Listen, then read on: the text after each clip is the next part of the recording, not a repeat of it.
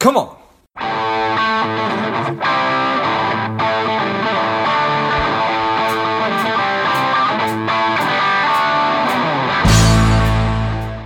Welcome to Money Savage, a savage approach to personal finance. This is George Grumbacher, and the time is right. Welcome today's guest, the strong and powerful Joanne Giardini Russell. Joanne, are you ready to do this? I am. Excellent. Thanks, George. Let's do this.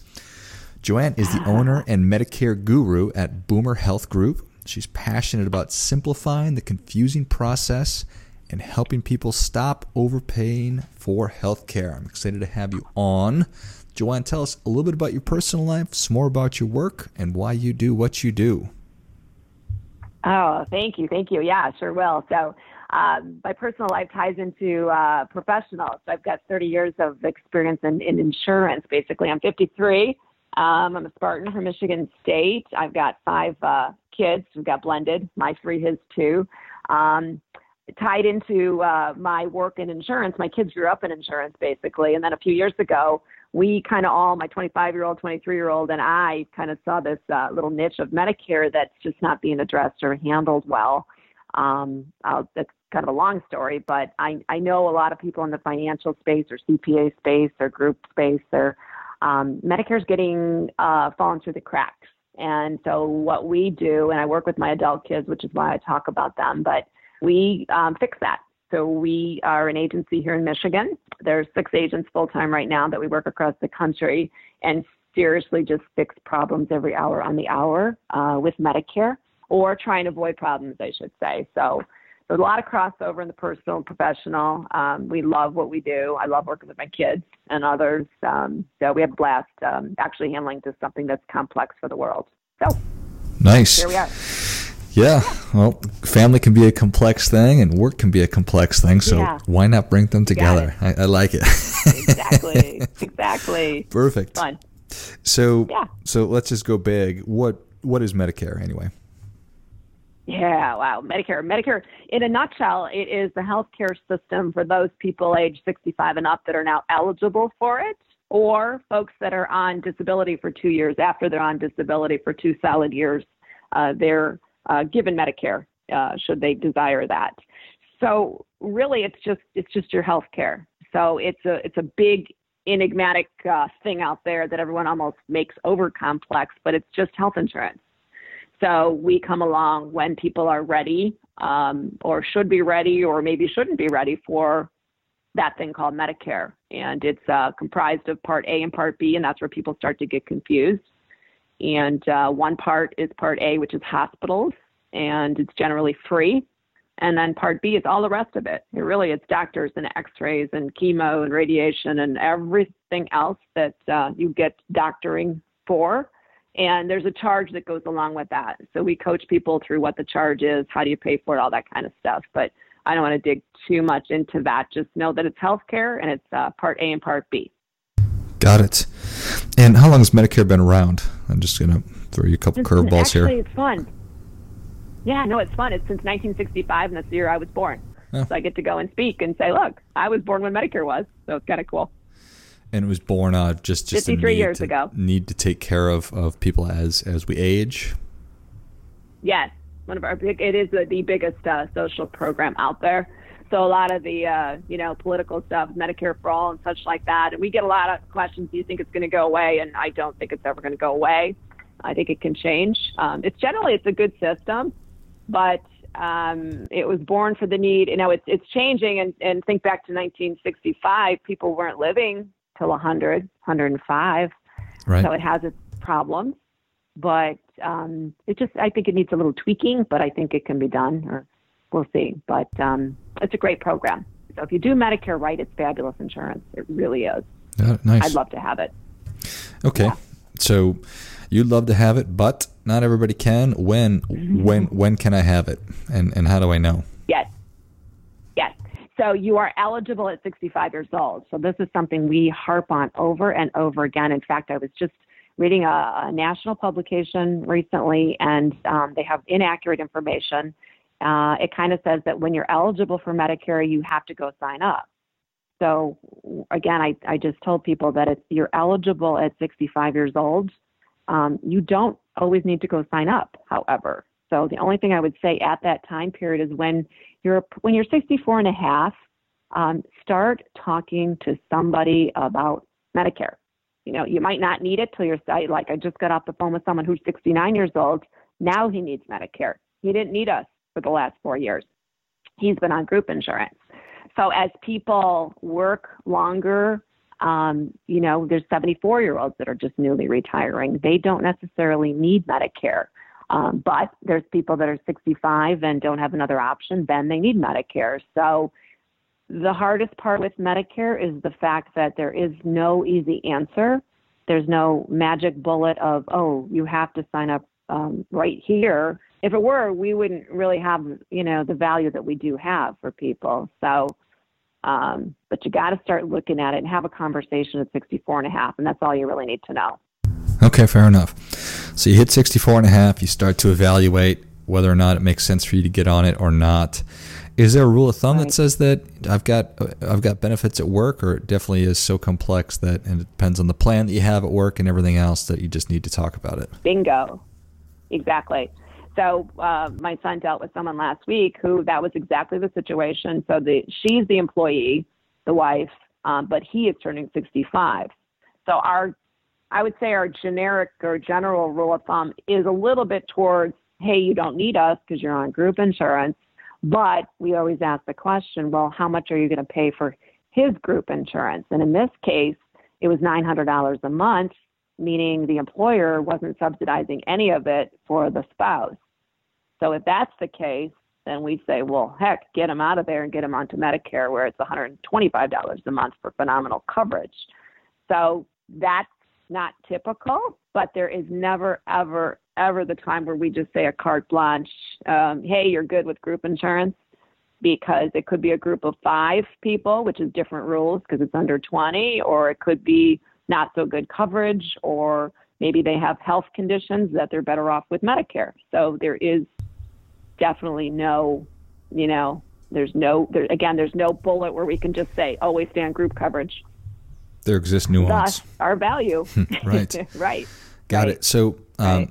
just something that popped into my mind. So, let's assume that, that we have a husband and a wife, and the wife works it, mm-hmm. and, and she has the benefits, and she turns 65 years old, and her, her husband is stay at home dad, and he's 60. Can, right. can she go on Medicare and he gets the Medicare benefits? No. Nope. So that when that case, then that's a person that we would say, well, where's your husband insured? And she says, well, he's on my plan and he's only 60.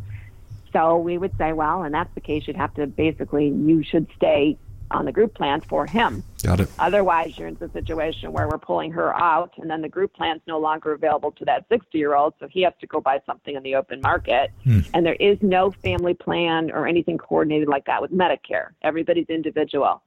So, no. Got it. Okay. And I have to imagine that if I miss a miss a deadline, that I'm going to get slapped on the hand or maybe punched in the face with with some kind of a penalty. yeah, yeah. Oh my gosh! And I've got a doozy case of that. So over the weekend, I was wrapping up um, a 71 year old um, female, and not wrapping up. We're just actually starting to dive into the complexity. So she's 71 years old, and she's been on Cobra insurance uh, for a solid year. Now, in Medicare land, you have eight months to get out of the COBRA insurance and go over and file for your Medicare, which she did not do. So, on top of it, she's 71 years old. And with Medicare, you have to then approach the Social Security Administration with a whole bunch of forms. She has to show that she's had coverage someplace from age 65 to age 71. She, at this point, cannot string together all of those pieces of, of information. She's also, to throw a third dinger in here, is she's a high income person, high net worth. So my calculations is looking like she, number one, she missed an enrollment period. So she's kind of going to get hosed there. She's going to have to go in in January, February, or March, and her coverage will not start till July 1st of this year. And then when she gets to July 1st of this year, uh, she's going to have a heck of a penalty. And if she can't string together her proof of coverage, she's probably looking at $200 a month of a penalty, and it's for the rest of her life. So she lives to 90, right? You're talking fifty, sixty thousand dollars just because she missed enrollment times and she didn't track her coverage years together. Wow. That is huge. Very huge. punitive. And she very punitive, and people don't realize it's until the day you die. You can. It's not a you pay a one-time uh, penalty. You keep it forever. So that her problem could have completely been avoided by that person at 64 and a half, just checking in with us. You know, what do I need to do? She was fine to do what she did up until the point of, of, of not getting off the Cobra. There's a lot of snafus with Cobra that people don't understand. And just like this, she had eight months to get off of that. She had no idea, and here she is a year out, and she's stuck. Then she she also could have coverage issues because Cobra's not uh, like a primary insurance for her. So hope to God she doesn't have any health issues because her claims could actually be denied. So it's a royal mess. That is a, a big mess.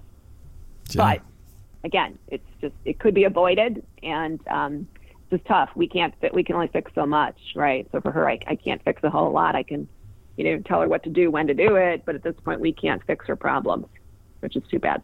Yeah, a cautionary tale. Okay, yeah. so how does Medicare handle pre-existing conditions?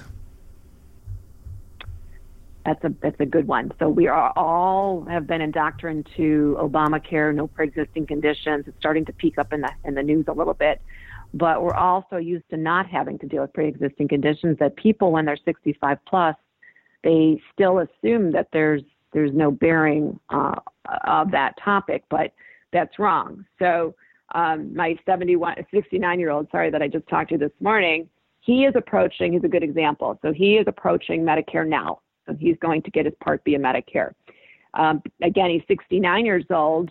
So the reason he's not going to have any problem with pre-existing conditions is that he's coming to me um, saying, "Hey, I just signed up for my Part B, which is great." When somebody's new to Medicare, and which means new to Part B of that coverage, they have six months to come and work with us or anybody else to go get something we call Medigap, which is really good coverage without any health questions being asked. As I just explained to this gentleman on the phone, that if you don't get this right now, and he's got some issues, nothing really significant, but enough that, you know, he might have problems applying later. But I said to him, if you come back to me in three years and you realize the coverage you chose wasn't so great and you want the good kind called Medigap, uh, we're going to have to underwrite you and you're going to have to answer health questions.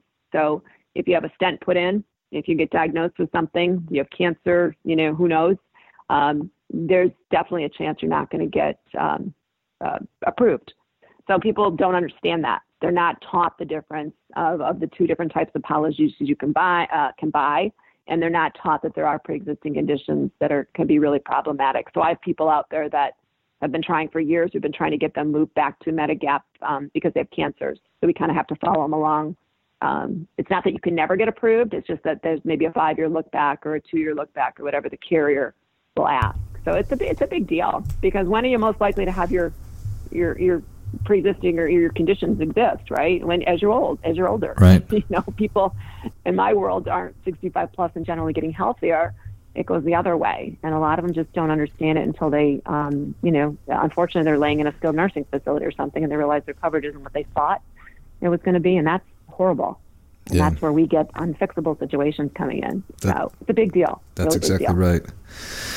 All right, so factoring this into retirement, I'm sure it plays a, massive part because of the cost of healthcare. So yeah. talk a little bit about that, please. Massive, massive, massive. Yeah, there's a couple areas, especially when you're tying it into your planner, like you guys, George. It's like when you're when you're dealing with folks, even at 55 years old. Um, a lot of these folks don't understand that at 65, when you enter your Medicare years, that uh, charge for your premium is actually based on income, or it's it's um, you're taxed essentially if you're a high income earner. So we work with financial folks too, and just trying to you know get you all to just kind of relay and, and work that back into the conversation at 55. Um, build out maybe tax-free buckets and things like that because it's based on your modified adjusted gross when you get to that eligibility and it's not very easy to turn on a dime in your world either, George, at 65 and just say, oh, now I want tax free income and let's just snap our fingers and have it appear. Right. It doesn't work that way. So there's some planning that goes in on your side that we try and work with and introduce because um, we don't want to be the person telling them when they get there, it's like, oh, it's going to cost you 460 a month and they thought it was going to be cheaper or whatever. So there's that part of planning. That's purely uh, financial, trying to keep your premiums down.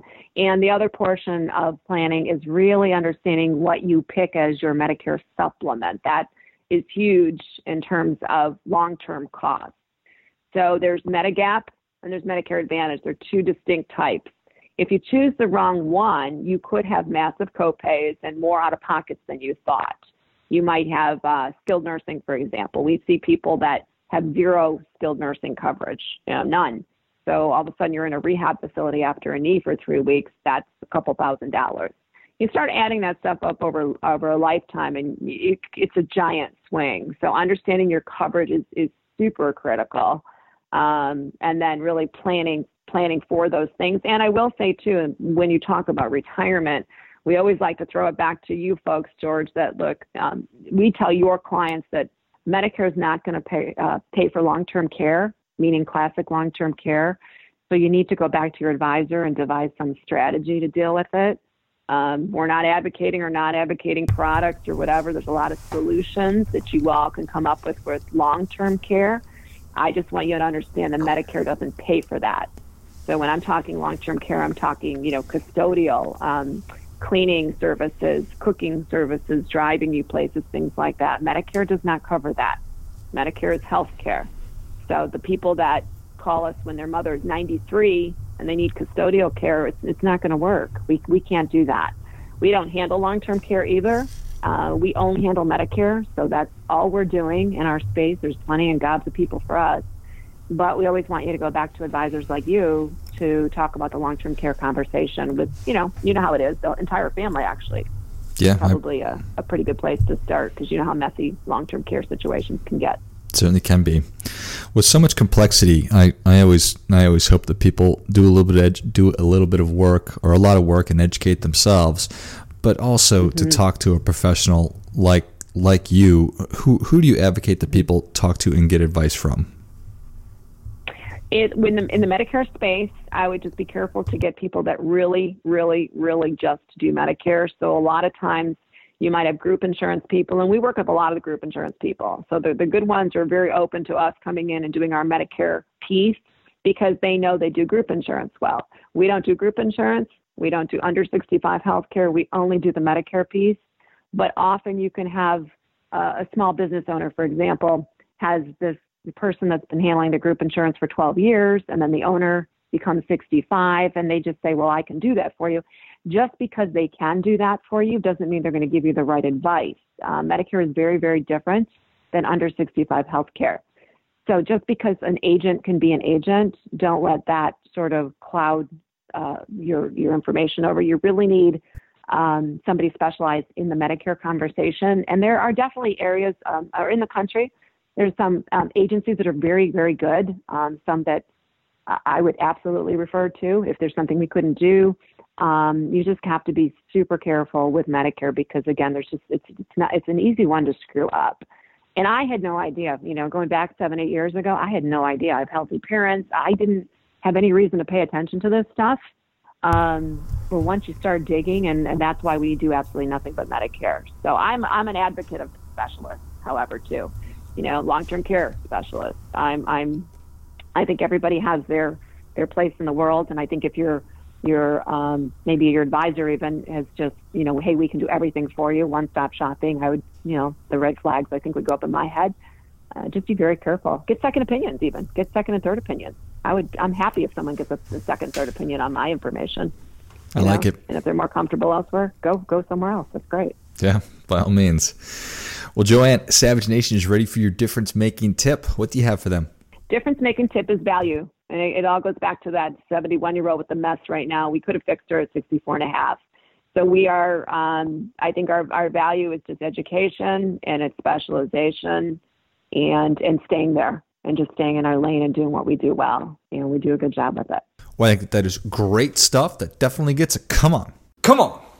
Joanne, thank you so much for coming on the show. Where can Savage Nation learn more about you? How can they engage with you and your firm?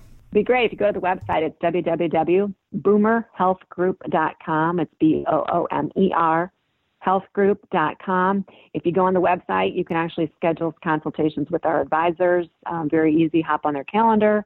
there's a chat function we introduced because our millennials um, said it was a good idea, and it really is. It's really fun. So we get a lot of uh, people just popping up on chat. So feel free to ask a question. There's no fee. There's nothing. You know, we don't charge anything when you pop up and ask questions. And even in our consults, we don't uh, charge fees. We're paid by insurance companies, just like your home and auto folks are. So there's no harm in asking a question. So thank you, George.